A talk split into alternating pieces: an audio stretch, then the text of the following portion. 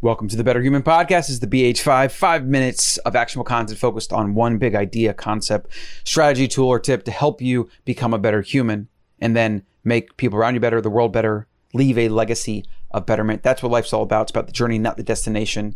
Becoming is better than being. Today's idea is metacognition, how to think about it, what it is, and how to use it to change your thinking. So this is from the book Designing the Mind. I got a direct quote here. In order to effectively analyze our software, we have to step outside of it. And the tool that allows us to do this is called metacognition. Metacognition has been defined as knowledge and cognition about cognitive phenomenon. Phenomena? That's a tough word. You could view it as thinking about your thinking or awareness of your own field of awareness. Thinking about your own thinking. You have a thought, and then you step outside of that thought and you think, hmm, interesting. What do I mean by that thought? Or where is that coming from? Or why did I think that? And then stepping outside of your awareness. So you're aware of something, somebody said something or did something, and you're thinking about it, you're you're mulling it over, and then you step outside of that focused awareness of something to become aware of your awareness. And the metacognitive perspective is the foundational viewpoint for psychitecture. That's what he calls it, psychitecture. It's basically uh, architecture and psychic brain, mind. Redesigning the mind without stepping outside of it would be like trying to repair your glasses without taking them off. Although you obviously never actually exit your own mind, when you practice metacognition, you essentially lift yourself up out of the system on which you normally operate so you can look down on the tangled mess of wires and begin the process of rewiring. So I talk about self-awareness a lot. I talk about mindset, growth mindset. And these is this is one of those foundational things you have to do. To be able to update something, improve it, you have to be able to measure it. To be able to measure it, to find out, like, you know, you're here now, you want to be here. To have an actionable roadmap for improving something, you have to look at it. You have to pay attention to it. You have to know it's even there. You have to know it's even happening. You have to become aware of it. And so much of the problems we face as a human species in our modern environment is that so many things happen without a conscious awareness and without conscious thought around it. We just do things out of habit. We do things subconsciously. A lot of times we do and say things and we don't ever go back to analyze why we did or said that, what the repercussions were, where it came from, maybe how to change it. And so we just keep repeating the same mistakes over and over and over again. And we talk about how we want to get better and we want this and we want that. But wanting, desiring is not enough.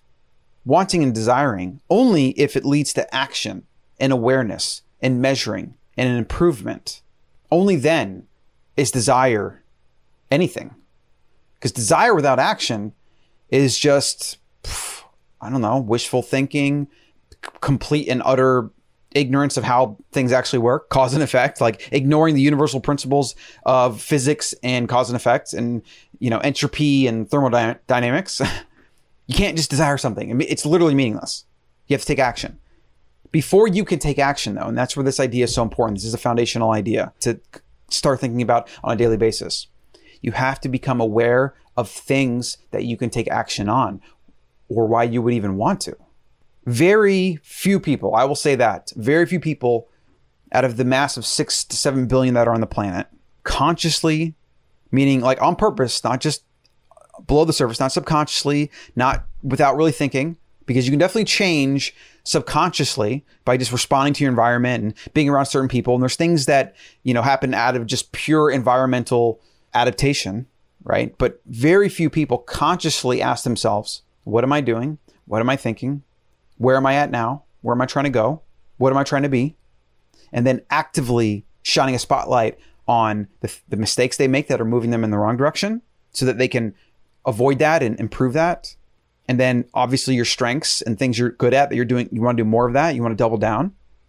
It's a dual prong process, but it does require stepping outside.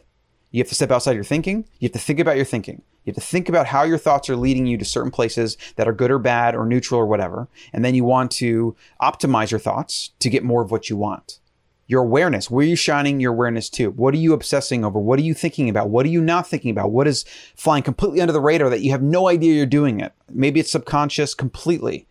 You have to shine a spotlight on that. You have to then try to dig deep and go into those subconscious areas, those thoughts, maybe that maybe traumas, things that maybe you do bury that manifest in ways that are not productive, where you snap at people or you respond emotionally or you do this or you do that or you close your mind off and you become rigid and you become fixed mindset.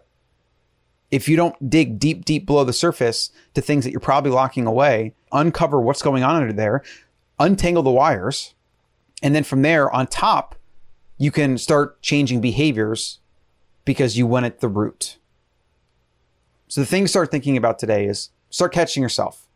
Every thought, every action, every gut response, every emotional response. Take a moment to pause. Think about the response. Was it productive? Was it not? Whatever. How can I change that response in the future to get more of what I want in life and less of what I don't want? And that's the foundation. Just starting with the awareness and stepping outside of your thinking, stepping outside of your awareness, shining a spotlight back on it, analyzing it, thinking about it, etc. This will be an evolutionary process. It will take time, but the more you do it on a daily basis, and the more you develop that habit of stepping outside of your own thoughts, the better you'll get, and the more natural it will become. And then over years and years and years, you'll slowly iterate, iterate, iterate, grow, grow, grow. You know, you'll drop negative thought patterns and negative habits, and you'll continually evolve. That's what the goal is for all of us is to live a long, healthy, prosperous life of becoming self mastery, bettering ourselves, bettering the world. That's going to be it for today's show. Get all the updates on your favorite podcast app or YouTube and get on the Better Human newsletter over at colin.coach. I'll see you in the next one.